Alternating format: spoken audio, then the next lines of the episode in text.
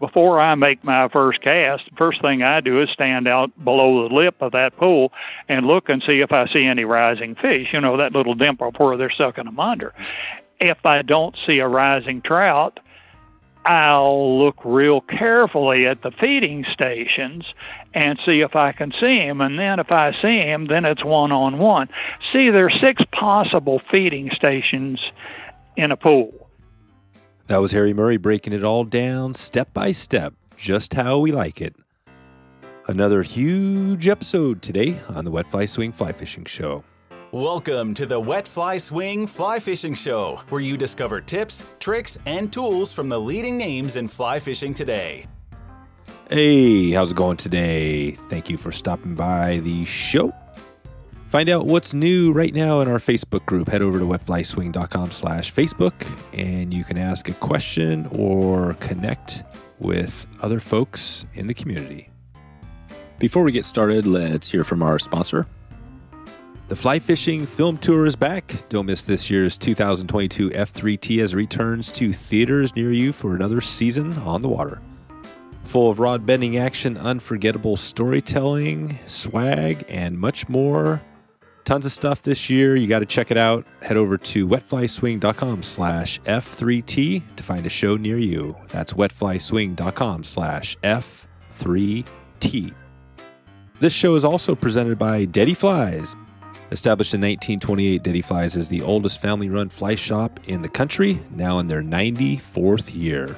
Dette's mission has always been to supply the fly fishing community with the finest products and services.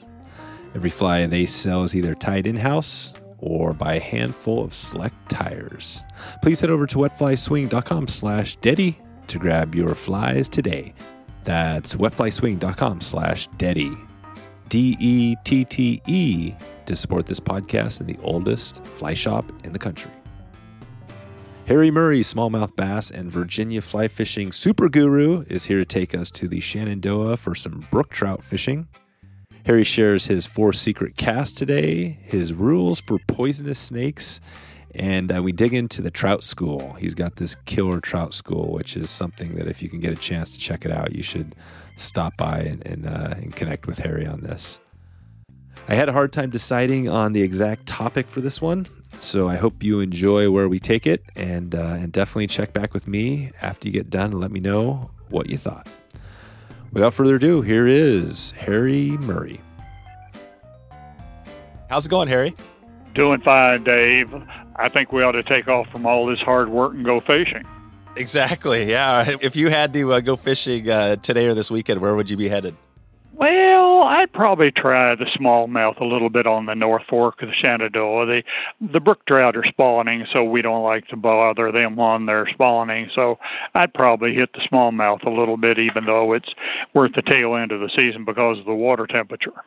Oh, okay. And and yeah, today we're going to uh, probably touch on a few of uh, a few different things because you've got some uh, pretty good experience. Your name's out there on the smallmouth end. Uh, you got some pretty good trout fishing. Um, but let's talk about that. So, so, we're right now. We're let's see. I guess we're kind of mid January, just to give people a perspective of, of timing.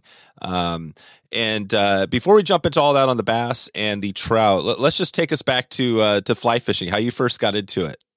Well, I started fly fishing when I was working at a little furniture shop here in Edinburgh, and all the boys that worked in that little shop fished. There were only a half a dozen of us, but we uh, that was primarily jump in the boat and go fish for smallmouth bass and sunfish and that type thing. But they did some of them did use fly rods, so that's how I got into that. Then, oh, by the time I was uh, dating a girl here in town whose father did some fly fishing for trout in the mountain streams, I suppose I was about 15 then. I used to tag along with him, and I learned the mountain brook trout fishing from him when I was about 15 years old. There you go. And so now basically now you, you have a fly shop that's uh, definitely as well known out there. I think uh, you opened that in the early 60s. Yeah, I graduated from college and pharmacy school in 62, and I bought the pharmacy here in Edinburgh at that time. And I, at the same time of opening my pharmacy, I opened my uh, fly shop and I started tying flies and selling tackle and that type thing because there wasn't anything like that in this part of Virginia. Oh, no kidding. So what made you uh, in, you know, starting a career like two careers? Why did you why did you feel like you had to do both at the same time? Well, I had to do the pharmacy because I had to pay the bills. Yeah. I wanted to do the fly fishing because I enjoyed that so much. And a lot of the fly boys that were doing some fly fishing here were asking me to tie flies for them. So I got into the fly tying pretty quickly after I got out of college, and then that sort of got me into the tackle, the rods, the reels. I became good friends a couple of the boys in the tackle industry. Harry Wilson, that owned the the Scott Rod Company, became a real good mm. friend, and and the boy that owned the Winston Company, Tom Morgan, became a real good friend. So one thing led to another. So before I knew it, we were probably deeper into the fly fishing end of the world than we were into the pharmacy end. There you go. And then uh, five years ago, I retired the pharmacy department and switched everything over to the fly shop. Gotcha. So we do that, and we do probably 40 or 50 schools a year. And I've written 17 books on both bass, uh, smallmouth bass, and uh, and trout. So uh, it all goes together. And then I do schools here in the fly shop uh, every Saturday during the winter when they can't go fishing. I we do schools in here. I'm setting up right now to do a smallmouth school tomorrow. Oh wow! So we we have something going on all the time when people come into your shop, and I want to talk a little more about what your shop, the difference of when you open it versus now. But uh, but what do people? So when they come in, they just say, "Hey, I'm kind of new to the area. I'm just swinging by. Uh, where, where, should I fish?" I guess it depends on the time of year. But typically, are you saying trout or or smallmouth bass, or is it kind of equal? Well, for trout, we always think about spring. The trout fishing for the wild brook trout starts in the mountain streams in Virginia Shenandoah National Park and others starts in mid March and then it goes on through the summer as long as the water level holds up well. Smallmouth fishing for us starts in middle of May and goes on into October. So the time of the year would sort of dictate what I'd be sending them into. And of course, I wrote the book Trout Fishing in the Shenandoah National Park yep. that lists all of the streams in the park and how to find them and and all that type thing. And then I wrote a book, Virginia's Blue Ribbon Streams, that put all of our bass streams and a lot of our trout streams in there. And the bass streams, it uh, we show all the not all but certainly most of the access places on the James, New, Clinch, Rappahannock, all those rivers. We were showing them where the public access sites are so they can go on their own if I'm not right there with them. Oh, gotcha. Okay, no, this is great. I mean, I, obviously you, your name's out there, and you've you've done a ton of work over the last. Uh, God, what has it been? Are we looking at uh, fifty years? Right. Fifty years, yes. Amazing. What's that been like? Before we dig into the tips on some of the stuff you do, what's it been like having a fly shop for 50 years? I've enjoyed every moment of it because we've always got something going on from really the beginner beginner level all the way up to somebody that's been fly fishing all their lives.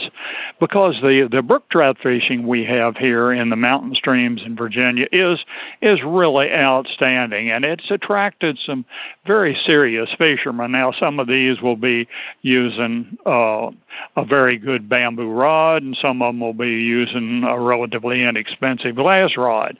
But they're very serious about their mountain brook trout fishing because it's the real thing. And once they master these mountain streams, they can fish anywhere in the world. I've got friends that have started in our schools in the Shenandoah National Park that are now fishing all around the world Argentina, New Zealand, Alaska.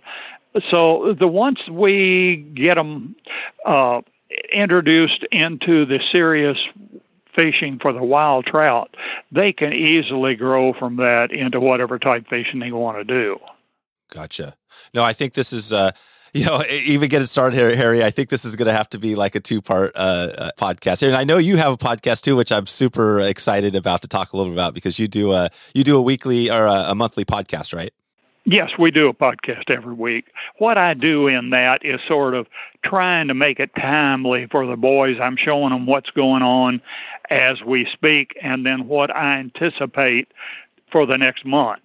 So that way, the guy that's coming out of Northern Virginia and he only has a quickie weekend, you know, I can get him at the right place, the right time, and take advantage of the situation that we have. Yeah, that's great. No, I, have listened to a number of those, and you do a good job. They're quick little, you know, five ten minute snippets. They give you a good tip, you know, or two to get you going. And of course, we send out a newsletter, rather extensive newsletter once a month. Oh, okay. And that's showing the flies and what's what's hatching and what flies we're using, what artificial flies we're using to match that particular hatch. Art Flick helped me a tremendous amount when I started identifying the aquatic insects here in Virginia. I used to send them up to Art West Kill, and uh, you know he'd say, "Well, I'm pretty sure this is a well, in the old days we called them quill gordons. He'll say, "Well, I'm pretty sure this is a quill gordon or this is a March brown." And then I worked up hatch charts, and I published all these hatch charts in in, in several of my books. So that that helps them a whole lot. And then then the boys know what to bring along to go fishing or what to tie up to go fishing. So, but Art was a tremendous help in all of that. Yeah, that's awesome. Yeah, we've talked a little bit about Art. Uh, in fact, we had the Art Flick Trout Unlimited. We did a little episode on what they have going, so we've got a few uh, cool things, I guess. Um, but yeah, I think you know, I think it'd be good to cover a little bit of the uh, the focus a little bit on trout. Although I mean, bass would be amazing as well. I think we should start with trout and then uh, and see where that takes us because this brook trout sounds pretty interesting. What what do you think? Would you you mentioned it starts in the spring? Let's just take us there. So well, the hatches start coming off the Epeorus pleuralis, which was the old name for the uh, the quill gordon, and that's the one one of the flies I developed the Mr. Rapidan for, and then then we we start with that in the middle of March, and that that's followed pretty quickly in the latter part of March about the, with the blue quill, and then by oh, by early April, we're into the March brown and the gray foxen and then the light Cahill, and then by the uh, by the middle of May, we're into the sulfur, the Ephemerella dorothea, and we have our large sulfur hatch. Almost every stream in uh, in the Shenandoah National Park would have a good sulfur hatch, especially those with a southern exposure. And uh, I mean, you, you can go. My son and I were camped over in one of the streams in the park when he was right small, and I was putting the tent up for the night, and he grabbed one of the rods and headed upstream and came running back down. And Says, "Dad, you've got to see this." So he, I grabbed, took my fly rod, and we headed upstream, maybe a couple hundred feet, and here was a long, narrow pool, and the, and the, Dor- the Dorothea, the sulfurs were on. The the duns were coming up, and the spinners were coming back, and in that, that one pool, as we stood there and watched them, there were 11 brook trout on feeding stations working on those sulfurs. So we're very lucky here in Virginia to have these rich streams that we do have in the park, and they're very well managed. Our park officials are just really first class, very conscientious boy in fact, I've taught three of the fisheries biologists to fish. Oh, so nice. I, teach all this in one of the local colleges, or did I did an advanced school, and then I did beginner schools and all that. In fact, that's how the Mr. Rapidan came about.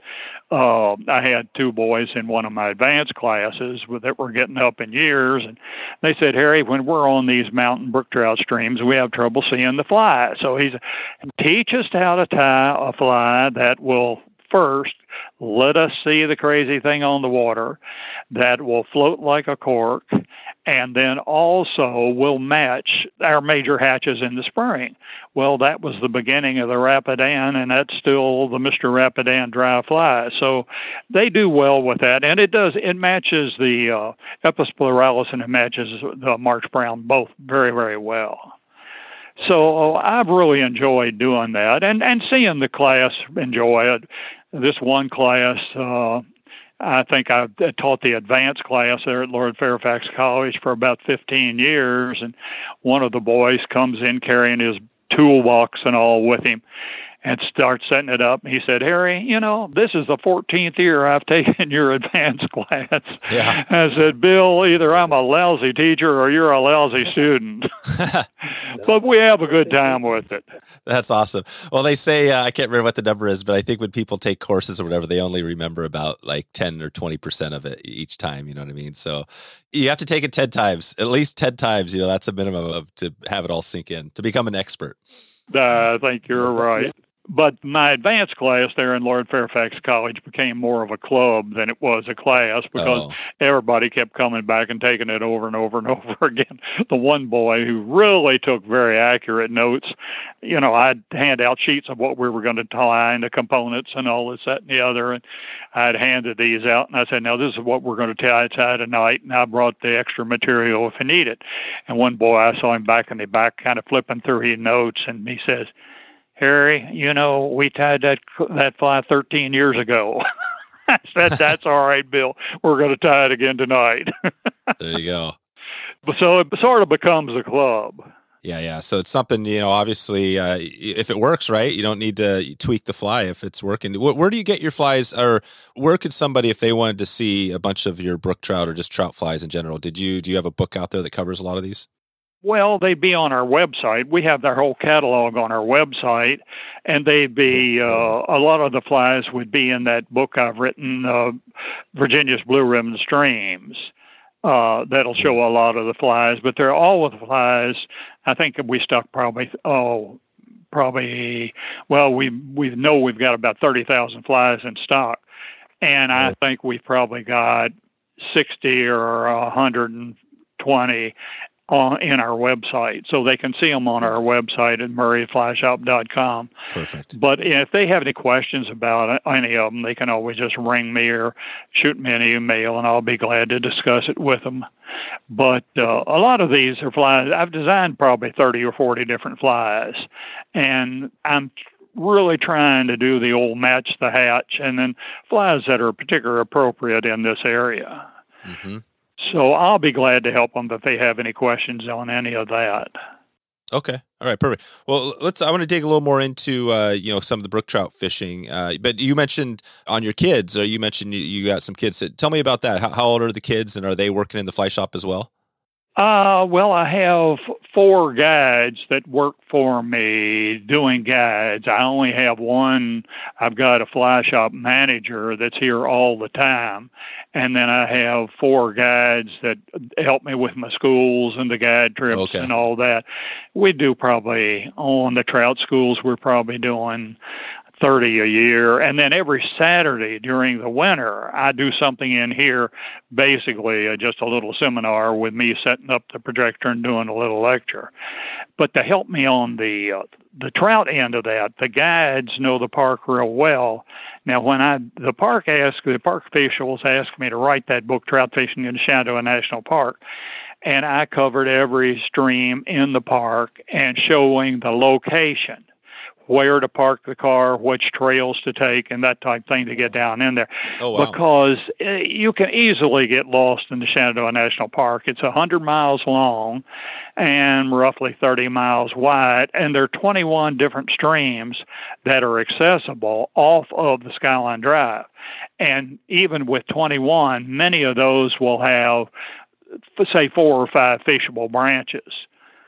So there, there's more fishing there than you and I could cover in a year. So mm-hmm. the guides help a whole lot, and we do the schools. Many of the schools are actually done in the Shenandoah National Park, and of course, then I do schools for the Shenandoah National Park. The that's sort of an unusual situation. They have some classes for inner city kids, usually high school age and they bring them out here and you know they'll have somebody that that'll teach them about the trees and the the vegetation and the flowers and then I teach them about the fishing and all that. And then while they're out here to make them feel like they're part of them they'll have those kids cleaning up the trails and that type thing. So the the Shenandoah National Park is very active. See we're only an hour from from the Northern Virginia area so zip they're right here but that doesn't crowd the stream. So That's that's what I say on with the book I've written. I start at the northern end, milepost one, and go to every milepost all the way down. And uh, I mean, you could have lots of people fishing in the park, and you pull into one of those parking places I'm referring to in the book, and there's no car there. You know, you've got that whole stream to yourself. There you go. Now, if there are three cars there, you just keep on going down to the next trailhead. So there, there's there's plenty of room in there for fishing, even though it, it is only an hour's drive from Northern Virginia. There you go. There. No, this is great. I think this is awesome. So we'll put that book and, and some a few of you others in, in the show notes so people can check that out. I, I think the trout school is pretty interesting because uh, doing 30 schools a year sounds like a lot. Is it easy for you to do? Well, when I started all the schools a long time ago, I had different chapters of Trout Unlimited would say, Well, I know you did a school for the Northern, and that was one of my job with Foreman chapters. We know we did, you did a school for the Northern Virginia chapter. Will you do one for this chapter? Will you do one? Well, first thing I knew, I had schools going on every week and it just grew and grew and grew. And of course, I hold the class down to a size group I can manage. I don't take more than ten in any class, okay. and I usually take one of my guides with it. So it's it's one of us and five of them to each five. So we we teach them the real thing and and teach them how to read the water, teach them about the hatches, and uh, and teach them casting if they need to to do that. So it it really gets them off on the right track. Yeah, the trout school is it set up mainly for uh, kind of a, a, beginner to the kind of brook trout fishing? No, actually, we do some. We have our basic school that we refer to as our trout school in the Shenandoah National Park, and then we do have some weekends set off for advance. But since we're doing them one on one, right this minute, I might be picking up a kid. Um, well, not a kid, 30 year old kid that has never even cast, so I've got to teach him to cast. So then I finish with him and I move on to the next boy on up the stream, and he's been fishing for 30 years, so I need to show him how to do a slack line cast and, oh, right. and all that type thing. So it's it's one on one so I can take them at any any stage, and I do. We go. will have people that are that have never even seen a fly rod in the same Mm. class with that boy that's been fishing for 30 years, and he's heard me refer to a puddle cast, and he wants to find out how to throw a puddle cast. So by gearing it one on one to that particular student, it pretty well covers the whole need.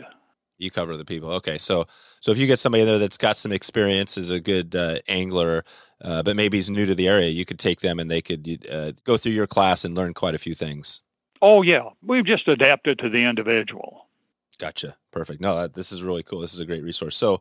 Uh, let, us talk about that puddle class. I had a couple of these questions for you. The puddle cast. So, so tell us about a puddle cast. What, what is that, and how do you how do you do it? Well, that's Vince Marinaro. Vince was one of my heroes. Of course, he Oh, wow. he and Charlie did the uh, kind of were the chief engineers on the Letort. But uh, Vince became a very very good friend, and uh, his puddle cast.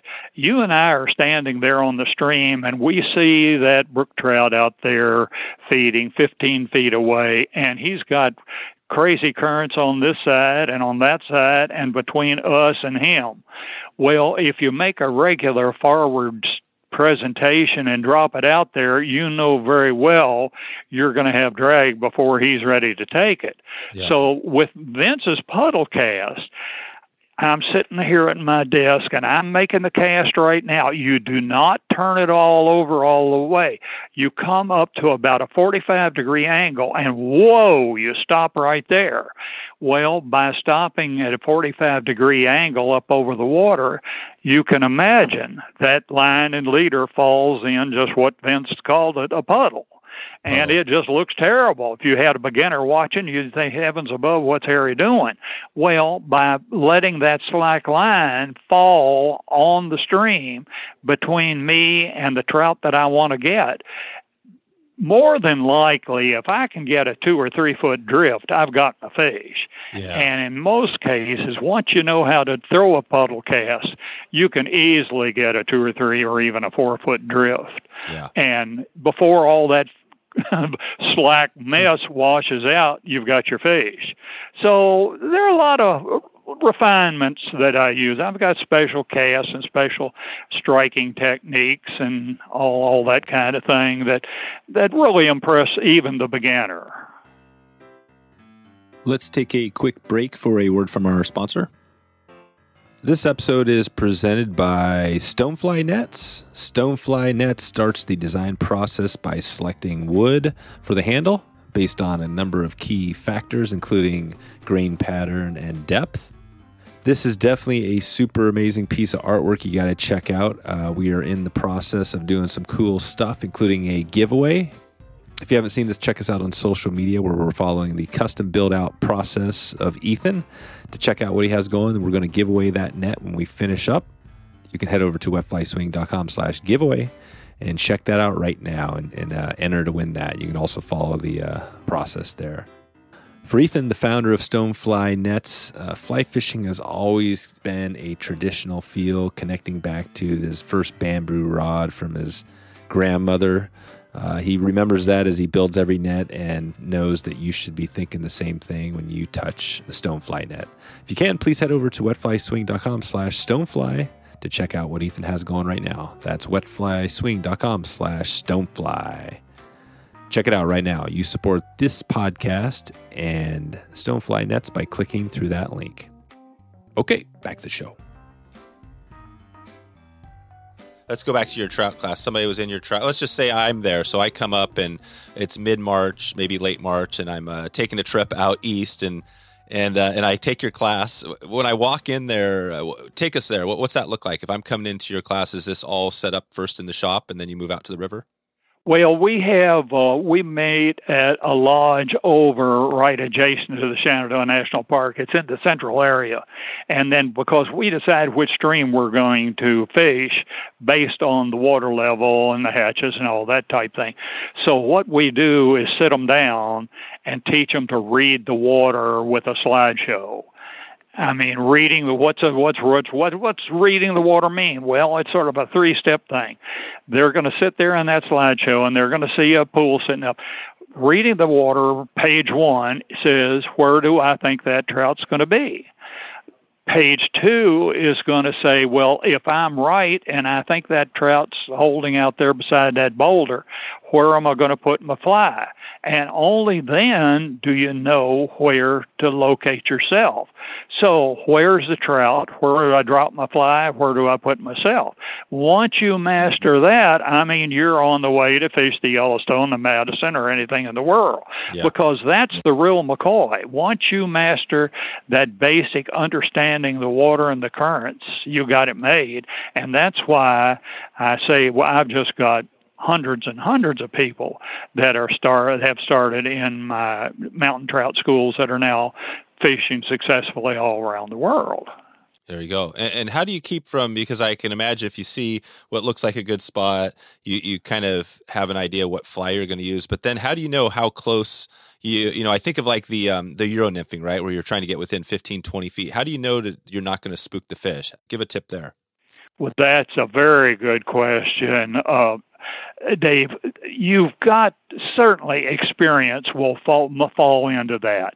If you get too close to him, you're going to spook him in a way he goes, and that's the end. Then you better yeah. go fish someplace else and come back an hour later if that happened to be a good one. But you really have to judge part of that on experience. You want to get close enough that you can get an accurate delicate and cast. That's that's when I design rods. That's what I'm shooting for. The Murray Mountain Trout rod, hmm. accuracy and delicacy. And once we can achieve that, then we're guessing as to where that fish is. Now, we, I encourage wearing a dark brim hat polarized glasses to try to spot them. Mm-hmm. Before I make my first cast, the first thing I do is stand out below the lip of that pool and look and see if I see any rising fish, you know, that little dimple where they're sucking them mm-hmm. under. If I don't see a rising trout, I'll look real carefully at the feeding stations and see if I can see him. And then if I see him, then it's one on one. See, there are six possible feeding stations in a pool. Now, not every pool's going to have, but when I'm, all right, you and I are walking in from the riffle below, we're standing below the pool in front of us that we plan to fish.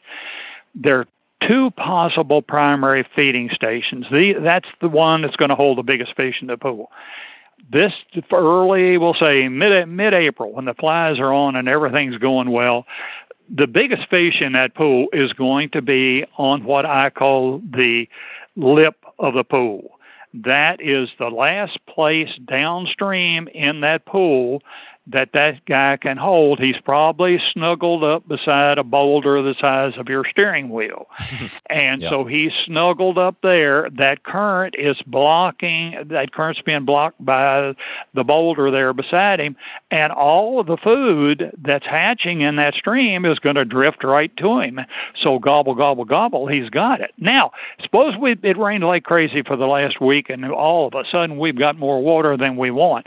Then that instead of being on the lip of the pool, is going to be in what I call the corner of the pool, which is a lazy Susan the size of a dinner plate on the side of the pool, again, uh, right beside where the incoming current is.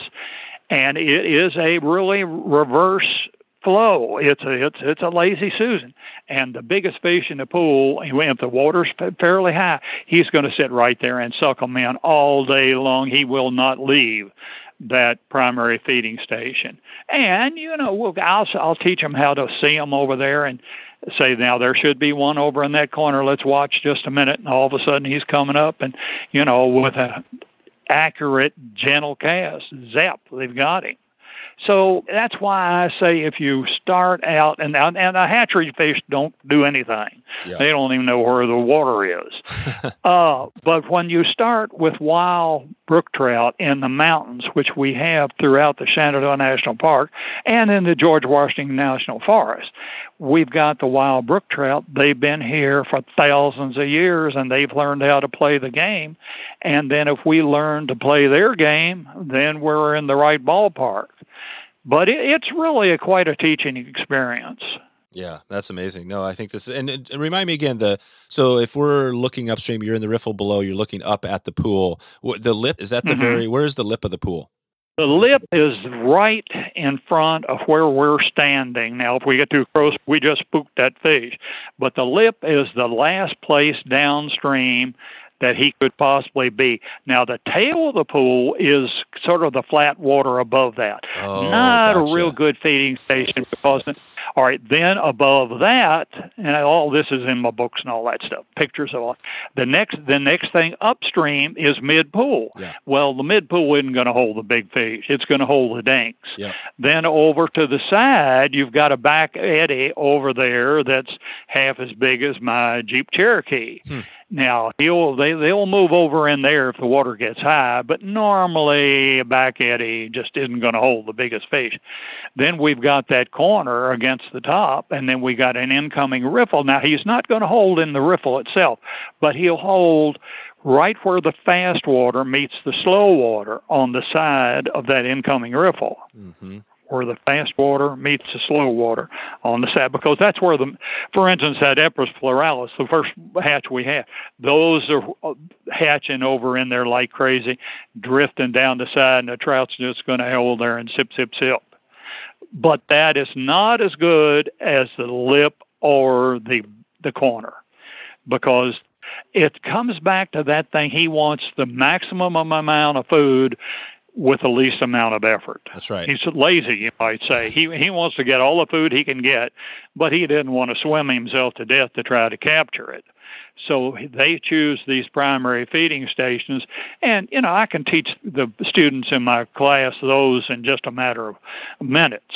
I mean, literally five minutes in the pool, and they've got a pretty good understanding of these feeding stations. But it's a lot of fun, and then they take this to a bigger stream, to the Beaverkill or to the Willowemoc or or out into the Rockies. I've seen a friend of mine right here that had done a little guiding for me. He'll go out in the, wading out into the middle of the Madison River, which is, as a friend of mine says, a 50 mile long riffle. And Glenn will get out in the middle of that thing, and the water will be rolling by him and there's one great big boulder out there the size of a living room chair and Glenn will start drifting a nymph or drifting a dry right beside that boulder, just like he did if he was on a 10 foot wide mountain stream. So one, he mastered it in Virginia, and he just took it to the Madison. There you go. So basically, the what you teach can be applied not only for brook trout but other species as well. Absolutely. Oh, sure. Oh, yeah. I fish Montana a whole lot. Oh, yeah. We we go out every year, and uh, you know the. Um, Euro system is just wonderful. Well, obviously, there a friend, some friends of mine just were out on the Madison this year and had fantastic with it. In some of the bigger streams in Pennsylvania, it's pretty straightforward, and the Euro system is just outstanding. Well, I'm going to teach that this year because people are asking about it in a mountain stream, and I'm going to be teaching exactly the same thing, but since the streams are smaller, I'm going to teach them how to adjust their techniques to that smaller stream. But the real thing they're going to be doing is exactly what all these videos and everything we're seeing on Euro nymphing because it's a wonderful system. See, I grew up with old Charlie Brooks out in West Yellowstone, and he was teaching me nymph fishing out there, which it was a little bit more crude than Euro nymphing, yeah. but but but we call it fish. But uh, I'm going to teach that this year in our mountain trout schools because a lot of the people are asking questions about it. But I'm what I'm going to have to teach them is how to gear their tackle down to this pool that's 20 feet long, 10 feet wide. So, and they're going to be impressed how they how they can adjust that to that. So it's a lot of fun. It really is. Well, let, us go back to that the the trout school. I want to kind of walk us through because I think this will help give us a, little bit of a guide here. So, so once you you finish the slideshow, the presentation, people are getting on reading the water. What, what's the next step there? What, what are you doing with the class? We hop in our car and go to the stream that we feel is going to give the best fishing there, and we divide up along, we'll say, a mile of the stream. And each, there'll be five guides, so to speak. He'll start with a, one boy downstream, work with him, and then work up to the next one, to the next one, there. And once he gets through with those five, then he'll rotate around and go it all again. In the meantime, I've got five boys that I just took upstream, and I'm working from person to person to person. Basically, answering any questions they have as they go along because I mean they're there to fish. They're there and oh they count their fish. You better believe and they count and compare with each other. There you go. I had two Air Force colonels one time that were very, very competitive. and each one was counting his fish to beat the bank. there you go. So it, but the bull, no, they're planning to catch fish, and they'll tell me at the end of the day how many they caught, and they may embellish the size a little bit, but they're learning how to catch them. That's cool. Yeah. So basically, yeah, this is like a, it's kind of like a mix, a guided trip along with the school, right? It's, that's exactly right. Yeah. You're exactly right, Dave. It, it's it's a guided trip, but you might say I'm I'm guiding five people. Yeah, you guide five people, and, and then I'm working from person to person to person. Yeah. Okay. And some of them, you know, some of them really do need a little refinement on the casting, and some of them then, like they have been there for a while, and they want to brush up on a slackline cast, or or, or learn to fish upstream dead drift nymphing. It depends on how where they are in their needs. And if they have a whole lot of needs, I can tell that in a hurry. So I go in on what's going to help them most at their beginner level. Gotcha. How is uh, you know when you think of brook trout? Obviously, that's the wild uh, fish you have there. How is that different from rainbows with what you teach? Oh, it's a whole lot of similarity. A lot. Now, now, if you're going to go down in uh, Abrams Creek and, down on the uh, southern park line down in North Carolina over toward Abrams Creek and Cades Cove, where you're getting the faster water, so, sometimes the rainbow will be in faster currents and I I find that often in uh, in some of the streams out in the Rockies, the rainbow will be in a little bit faster water. Where and if you know if you've got browns in there, they may be even slower water. But but but again, they're going to go back to that thing: the greatest amount of food for the least amount of effort.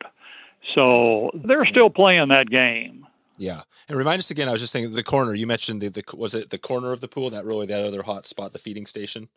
They all right. The corner is the last place up in the stream that can get.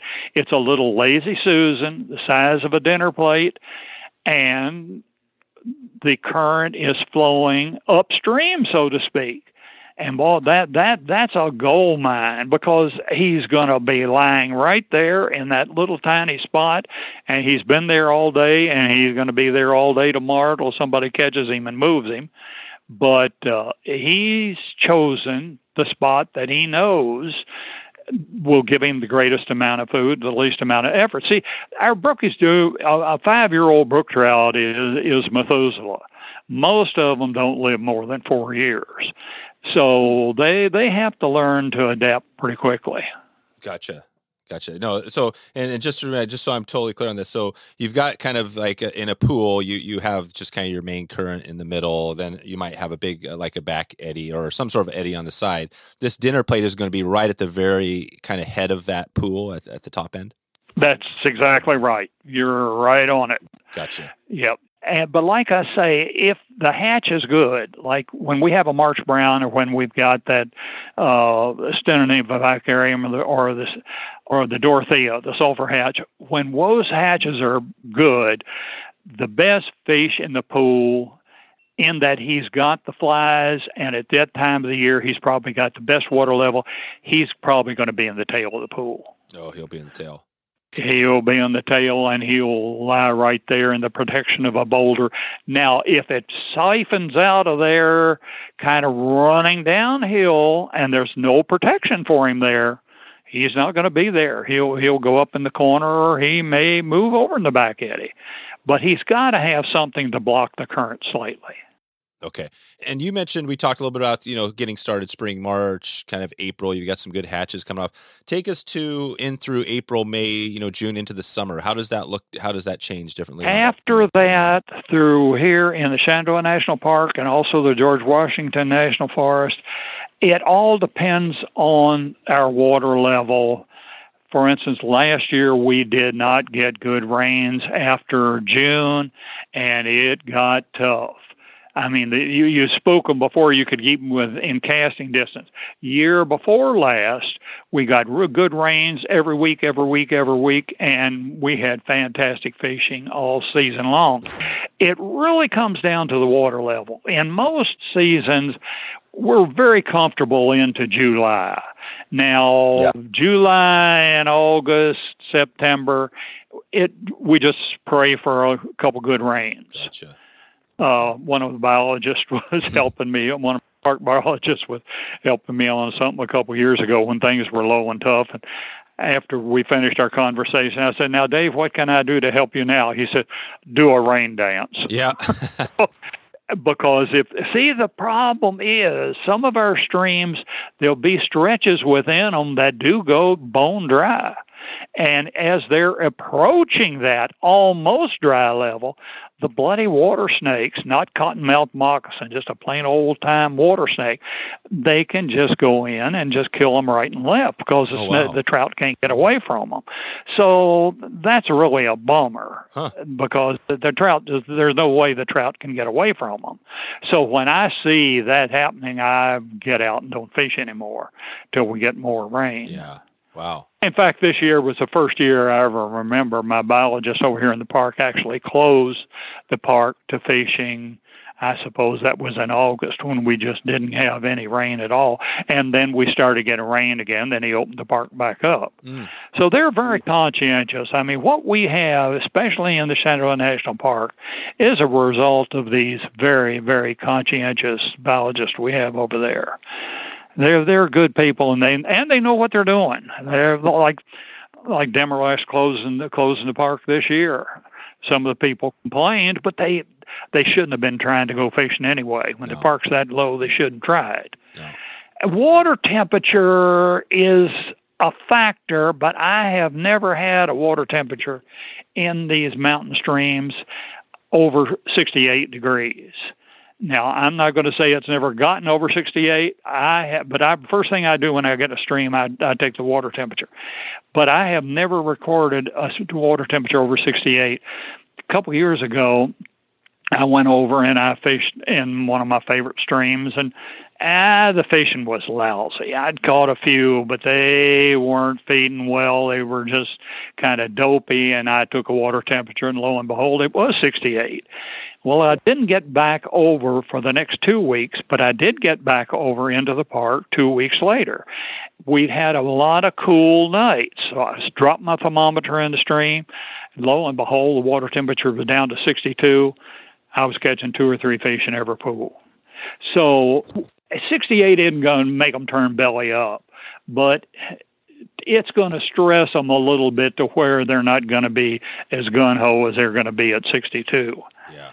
And now going back in the beginning in in April, March, middle of March, early April, the magic number for me personally is 40 degrees. Okay. Once our stream temperature, stream temperature, now air temperature, stream temperature gets to 40 degrees for four consecutive days, our trout are feeding. Hmm.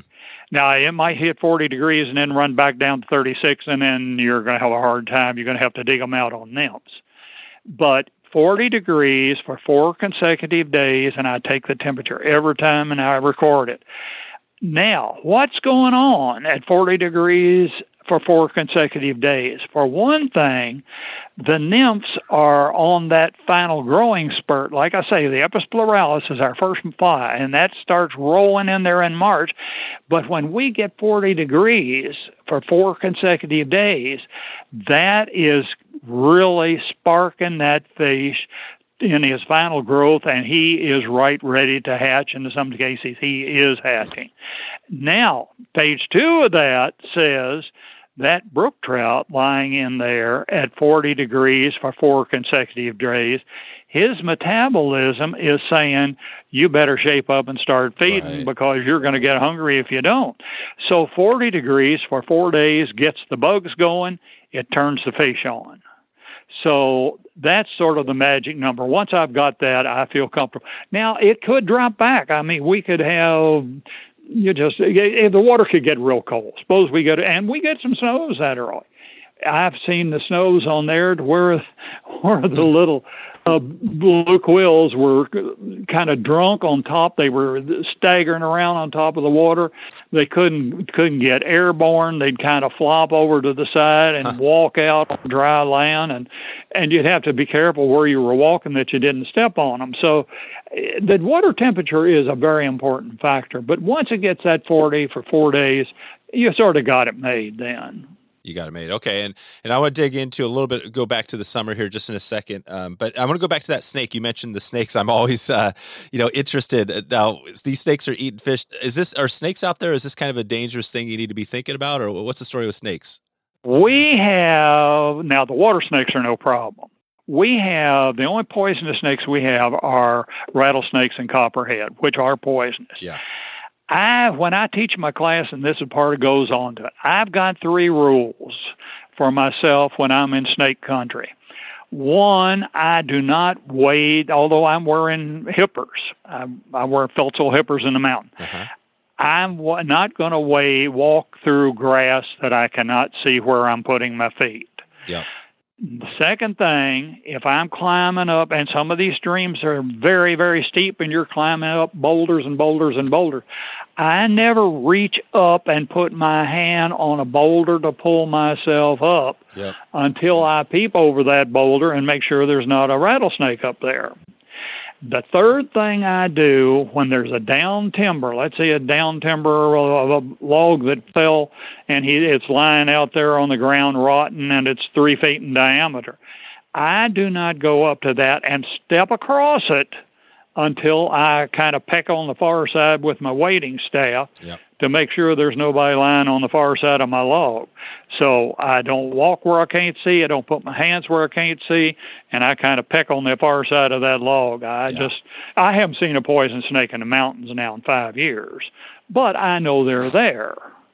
So you you just don't want to do anything foolish, and you don't want to go walking around the mountain in the dark. That's that's a no-no. I ran into a husband and wife that were lost, and I run a lot of people that are lost in the mountains. I ran into this husband and wife that had parked up on the Skyline Drive. They hiked down the stream, down the good trail. We have good trails all over the place. They hiked down this good trail to where uh, we just stopped and made small talk. And it was probably about an hour before it was going to get dark. Well, they had walked about an hour to get down to where they met me. And I just, in small talk, said, "Which way are you headed?" And they said, "Well, we want to hike up the," and they had the map. We want to hike up this trail and go back up to the uh, Skyline Drive and go back over to our car. And I said, "You're not going to be able to get all the way around there before it gets dark." Mm-hmm. And they said, well, the map says, and sure enough, the map says, but the map didn't tell them that that was about eight miles. Oh, wow. I mean, it told them, but they didn't know how to interpret it. Yeah. So I, they said, well, what do we, we just don't want to go to do the same thing we just did. What are we going to do? I said, if I were you, rather than try to walk around that eight miles in the dark, I'd just walk right back up the trail you came down, and then you know you're safe getting back out of here before it gets dark. So when I left them, they were still arguing with each other. I never did. I never did figure out how they got out of there. There you go. but we run into a lot of people. I encourage having the maps that are published by the Appalachian Trail Club. Okay. They are accurate, their scale is good. Now, the tricky thing, they have the trails on there, but many of the trails are done for hikers coming out of DC. And these trails go all over the place. The trails are not always named as I have named them in my book. That's why if if you only wanted the book or the map, you'd better have the book because I'm gotcha. saying go down uh, Limberlost Trail for a mile and a half, and then when you get to Smoky Hollow Trail, going off to the right, take that for a quarter of a mile, and then go down such and such and such. Yeah. So with that, a friend, a friend of mine took three friends over into the park last year, and I called him the next day. I said, "Jack, how'd you do?" And he was a little reluctant to answer me. I said, "Well, how was the vision?" He said, "Well, I forgot to take my map, and it had been two years since I'd been in there."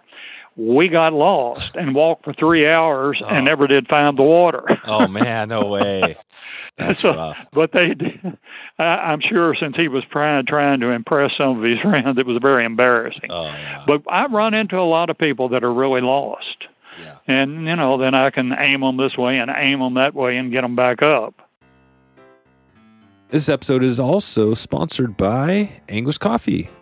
With more than 40 years of experience in coffee, Anglers Coffee and the team with Joe, they host a full range of coffees, and their goal is delivering excellent coffee to every angler. This is Joe. He is totally fired up about this mission.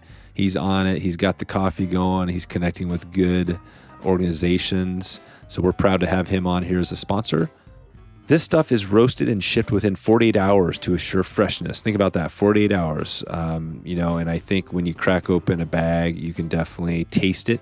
There's no question, you know, if you've uh, had some coffee that's been sitting around too long, it's noticeable. So Joe makes an effort to make sure that everything that you are going to drink is basically as fresh as it gets a number of different uh, organizations they're supporting. Uh, Casting for Recovery is one right now, which is amazing. So by supporting anglers, you're supporting Casting for Recovery as well. And you're supporting this podcast all in one shot. So head over there right now. Uh, head over to uh, Anglers Coffee. That's wetflyswing.com slash anglers. Can grab your bag of great freshness today. That's Anglers Coffee. A N G L E R S. Anglers Coffee. Check it out and uh, let's do this. Okay, let's get back to the show. Let's take it back to that, you know, because I want to walk us through the rest of the season, uh, thinking about brook trout. So if you're in, so let's just say we get a good rain, it's August, September, and you get a good rain, and then the water's good. What does that look like? What kind of flies should you have in your box? What should you be ready for? Well, we lose our aquatic insects probably by even the, the lily yellow stonefly, which we stretch into July, we're into terrestrials after that. The ants and the beetles and that. Now you're tapering down to 6x or 7x, and you're fishing size 18 ants or 16 flying beetles, something like that. But no, they're they're going to feed. In fact, they're right back on those same feeding stations if Uh-huh. they've got them. Yep. So um, they've got it. It's there's just isn't an abundance of food. They've got to take what food there is when it's there. And uh, so we we catch plenty of fish on terrestrials, but I usually switch over terrestrials by July, and I've got a little flying beetle I use that's just extremely effective. And of course, you can't go wrong on ants. They're always taking ants. But now, see, the brookies start spawning in October. Oh, right. So we're kind of reluctant to fish for them when they're Yeah. when they're spawning, and so we kind of kind of cool that. But uh, but it, it, you can have good fishing all summer long with the average rainfall that we do get. Yeah, you to get, and that's so. So basically, yeah, October, you know, late September, October through February, you're you're pretty much you're you're hitting smallmouth bass. Yeah. Plus, the, by that time, the water temperatures are starting to drop down quite a bit. Oh, right. See, once it gets down to 35, 36 degrees, they're just not going to feed that much. Yeah. So, but from the middle, of, well, let me cheat. Let me cheat and say, well, I get going in the middle of March, even though the flies may not be coming off yet. But from the middle of March until all the way into through September, you're pretty safe unless it's unusual low water year. Yep. But you're pretty safe that whole time, and they're going to be feeding the whole time. The water may be getting low. You may have to go to hands and knees. You Mm. may have to make slackline casts hmm but it's the real it's it's all part of the game and that's why learning this you're ready for the next stage so it, it's a good stepping stone to anybody that really wants to get serious about trout fishing Gotcha. And let's let's just take we got a little segment we call Fly Shop Friday, and uh, this is where we answer a few questions um, from the audience. And you mentioned that. Uh, well, the casting is interesting. You mentioned the puddle cast. Give us a few. Let's start with the slack cast. Let's talk about a few different casts that you use out there that are maybe you know effective. What's the well the the puddle cast of course is is that was vince marinaro's and it it gives you a drag flea drift if you once you learn how to now there's another slack line cast that i use sometime not as much as a puddle cast called a lazy s cast now you're making the cast and it's turning over in the air but before it gets down to the water you wave your rod tip from left to right and that throws a couple just what it said lazy s in there. So you're you're you're achieving a drag free drift and uh, with either the lazy s cast or the puddle cast. And i teach those in the schools. You know the kids learn them right away. There's no no big challenge to it. Those are easy. And uh, and once they see, well, I did it Harry's way this time, and I caught the trout, and I didn't use a lazy S cast on that pool, and doggone, I got dragged just as it was getting to the fish, and he went back down. So it, it's it it sort of explains itself. The basic cast, we try to use rods of between six and a half and seven and a half that'll handle the number three line. But we're right back to that thing accuracy and delicacy. I mean, you really need to hit what you're shooting at because, they, like I say, these guys are out there to feed. So if you can put it to the right place, you're home free. But you get out there with a stiff four weight rod, and you're going to have problems. Gotcha. If you take a five weight, you just struck out. That's too much. You need that feel. You need that feel in close. take that five weight to the Yellowstone, and you'll do fine. That's right. How far are you casting uh, uh, on average uh, up here for these fish? Uh, probably. Well, the shorter the better. Yeah. But probably not over twenty. I mean, if you're making a thirty foot cast, you're going to get drag sure as the world. Yeah. So you wouldn't want to see. That's what I've got to work with. My son takes a lot of his friends fishing, and he said, "I wish I could get Johnny to stop making such long casts because Johnny's a good caster. Well, Johnny's out there making forty foot casts. Well, of course, he isn't going to catch anything. Yeah.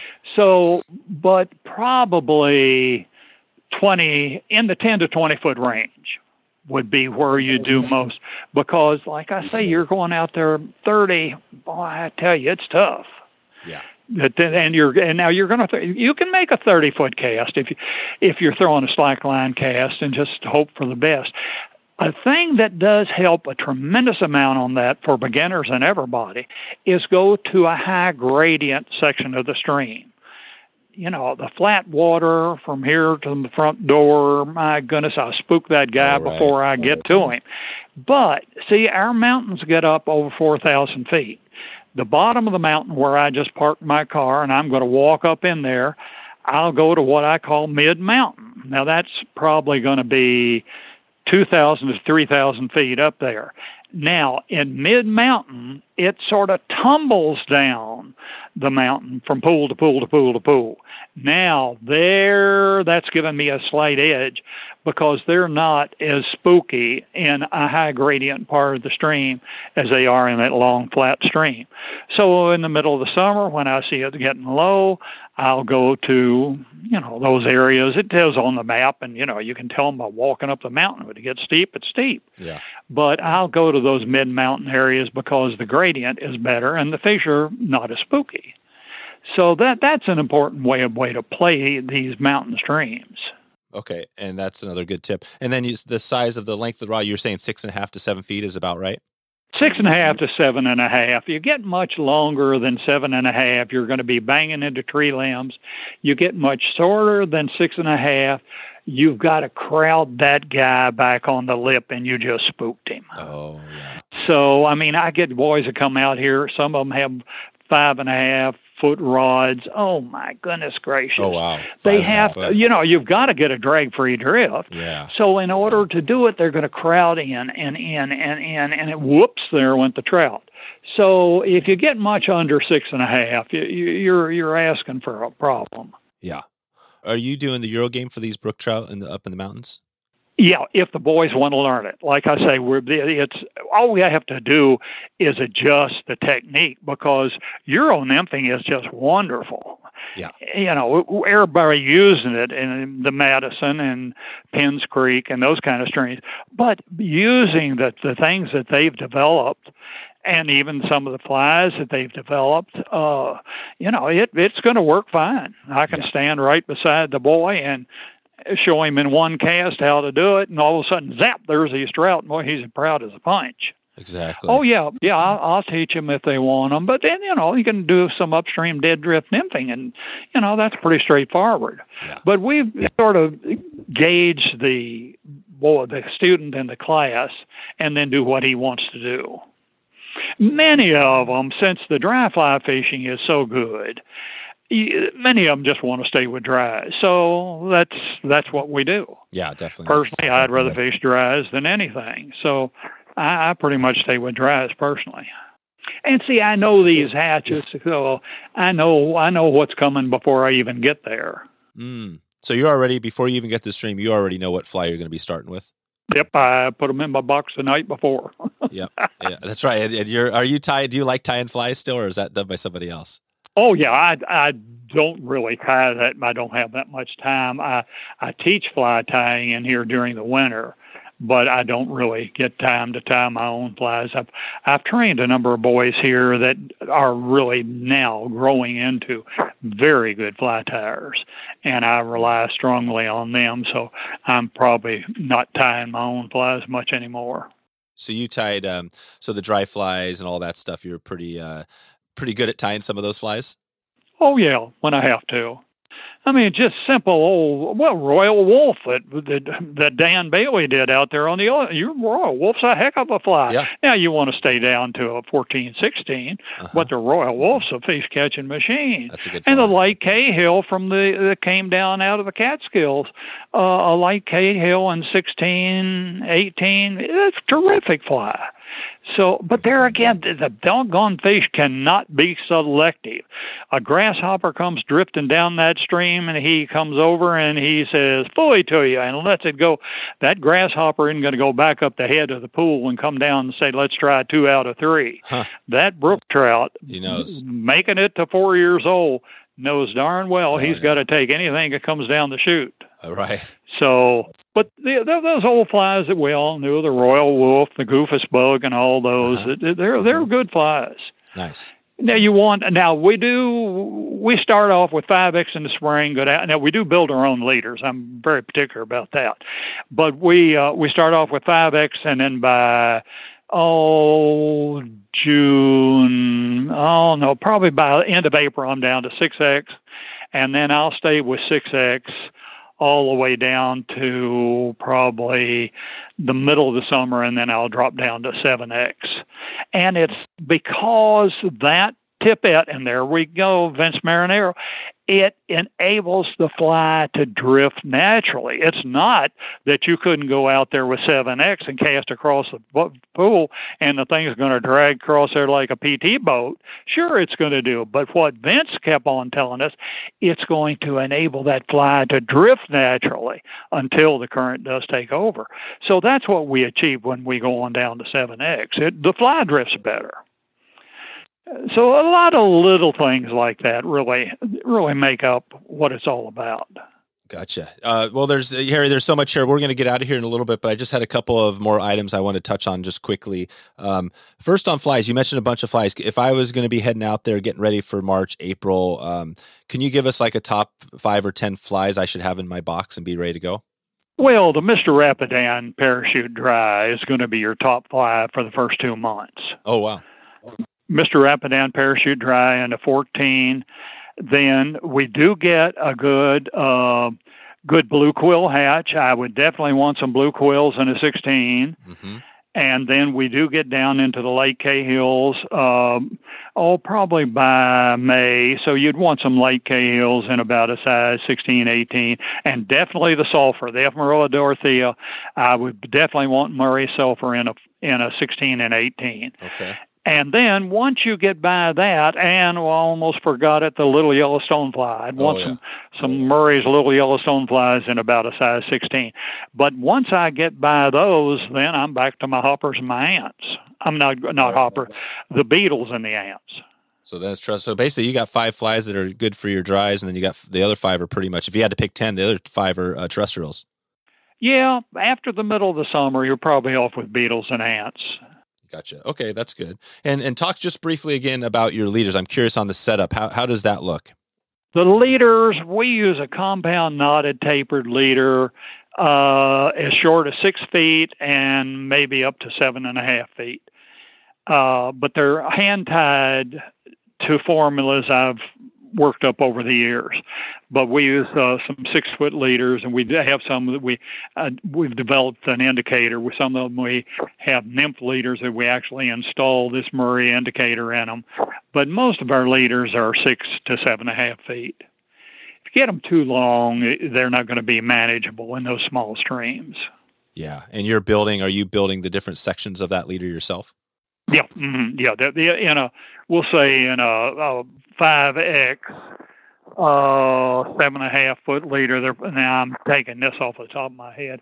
I'd guess there'd be six strands in there. You jump down two thousandth of an inch per strand. Why two thousand? If you jump more than that, the knots don't hold. So we just taper down pretty quickly. The major length of a leader is in the top two sections, and then you step down real quickly, boom, boom, boom, boom, boom, and then with out to a two foot tippet but the major length of the leader is in the top two sections. Top two. Okay. And uh, I'm going back to that fly shop fry. You mentioned the puddle cast, the lazy S cast, the slack line. Um, talk about just quickly the slack line cast, and then if there's a couple other casts there that we talk about. Well, the one that I do that people confuse some with a bow and arrow cast oh, yeah. is what I call a flip cast. Now, a bow and arrow, you bring it back and let it go like a bullet, and heavens knows where it's going to land. It go, it gets out there, but you really don't have very good accuracy. I do what I call a flip cast, and especially with the classes, if I've got beginners, I hold the fly and my I take well, let's say I pull the leader and eight feet of line off the reel. Mm-hmm. I hold the fly in my left hand. I'm a right hander. I hold the fly in my left hand. I've got, I'm using Murray's Mountain Trout Rod, which is delicate and accurate. And then I kind of sneak in almost hands and knees to where I'm ready to make the cast. Then I make the forward punch with the rod as the fly is turning over in the air, I release it out of my left hand and it just drops right out on target. I mean, you can get down to dropping those in a dinner plate cast after cast. And the beginners just love it because, you know, they don't have to worry, all, worry about a double haul and all that kind of stuff. But they hold the fly in the left hand, the rod's in the right hand, they're bending over, they're sneaking it, and they actually start making the cast, still holding the fly, hold got the fly tight. And but they start turning the rod over. And as that loop opens up i open my fingers zap right on target. Huh. And it's an easy cast to do. I can take people that have never even picked up a fly rod and they'll be doing that perfectly in, in less than five minutes, five minutes and okay. it gets you terrific accuracy. Gotcha. So that i call it a flip cast for the lack of a better name. And then the pop strike is setting the hook and releasing the trout instantly. And the reason I do this is sometimes I'll come into a pool and I'll see three feet, three different trout in there rising, and All I'm right. greedy. I'd like to get a hold of all three of them. So I'll use this pop strike. So I see, I go to the closest one first. I drop my Mr. Rapidan up over him. It's dripping back, and he comes up. Now I know I fooled him. He sucks it in. I set the hook, and I've got him. So I won. He didn't. I release the pressure on it right away. He drops back, swims away. He doesn't even know I've been there. And then boom, boom, boom, I got those other two fish that they didn't even know we were over there. wow But that's one I call the pop strike. And Gotcha. uh, it, it really, where I use that almost every cast. no kidding so you don't need to you, you, you don't feel like you need a, a photo I don't. I don't want to handle him. I don't want him to scare the other pool. I don't want him to d- demolish a parachute hackle. I just. I want to. Once I set that hook, I know I've won. And so I just release the pressure, and away he goes. He's just happy as he can be. that's it And then I go over to the next one, go over to the next one. But that's the one I call the, the flips, the pop strike.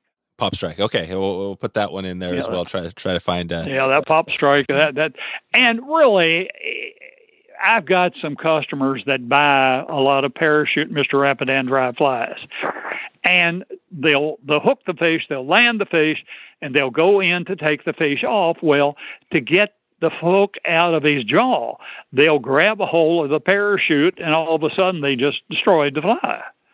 So you know, you just don't do that kind of stuff. Yeah, yeah.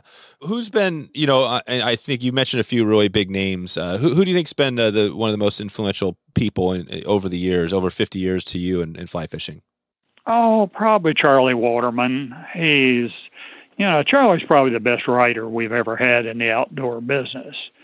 But boys like Dave Whitlock and Yeah. and you know the whole crowd, they've all been good friends of mine. Yeah. Dave did my logo, and Oh wow.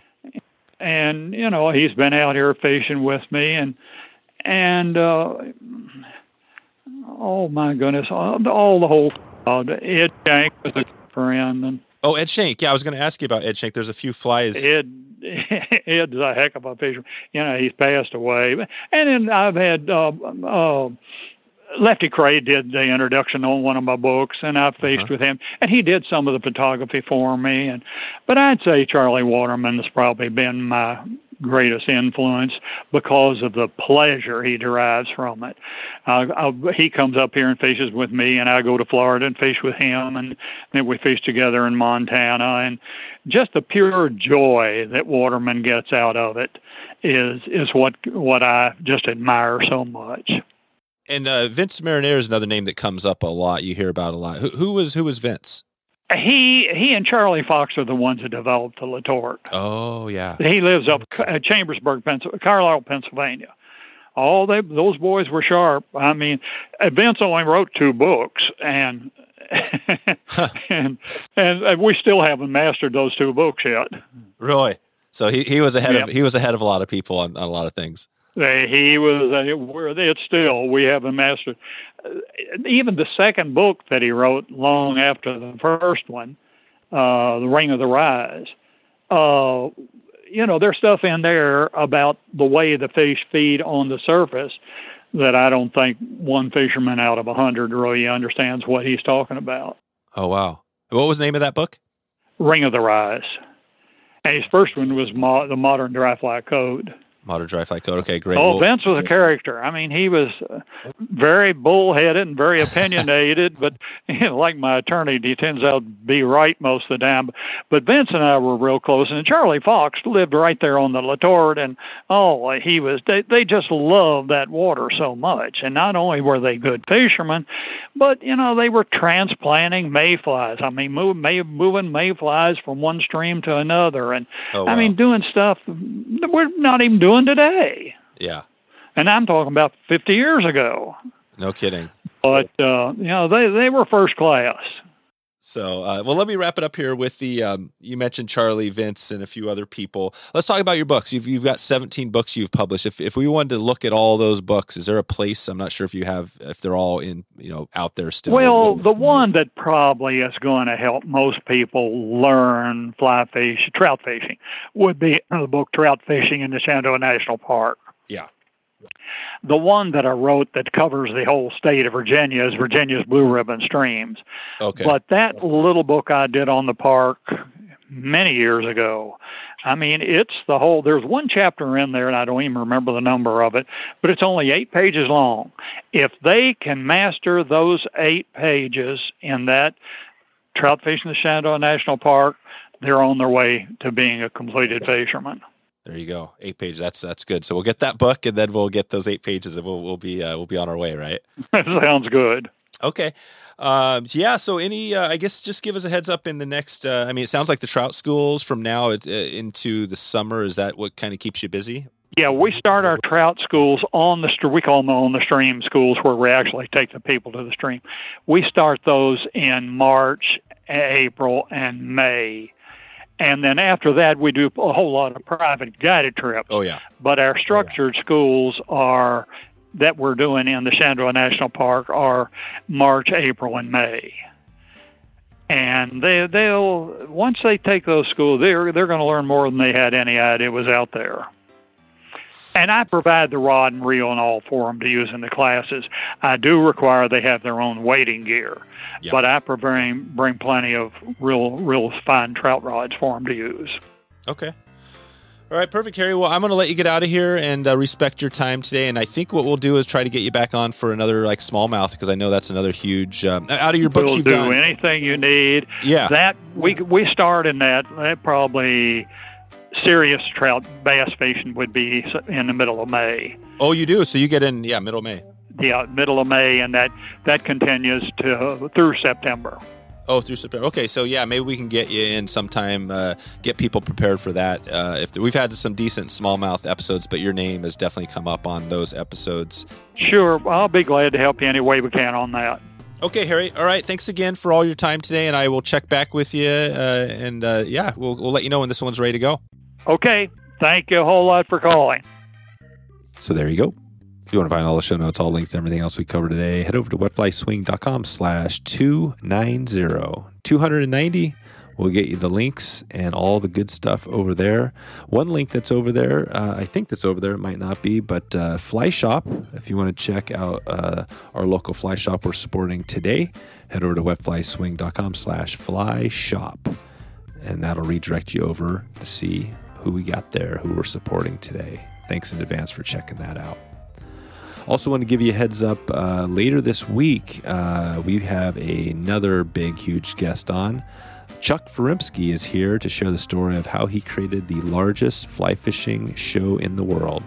The fly fishing show. That's enough said, right? So they're they're out, they're back, they're going strong. So Chuck's got a pretty cool story of how it started small and how he's got it to where it is, and obviously now Ben's taken over. So click that subscribe button if you haven't already, and you'll get updated when that next episode goes live. That's all I have for you today. That is a wrap. Thank you for supporting the show, listen to the very end, and doing and being amazing. Uh, let me know if you're interested in checking out some of these trips we have going. Um, the giveaway coming up here, not only for some of the products, but we got some big trip giveaways. It's going to be a good year. Let me know. Uh, check in with me, Dave at wetflyswing.com. Thank you, and let me know if we can connect online or on the river. Thanks for listening to the Wet Fly Swing Fly Fishing Show. For notes and links from this episode, visit wetflyswing.com.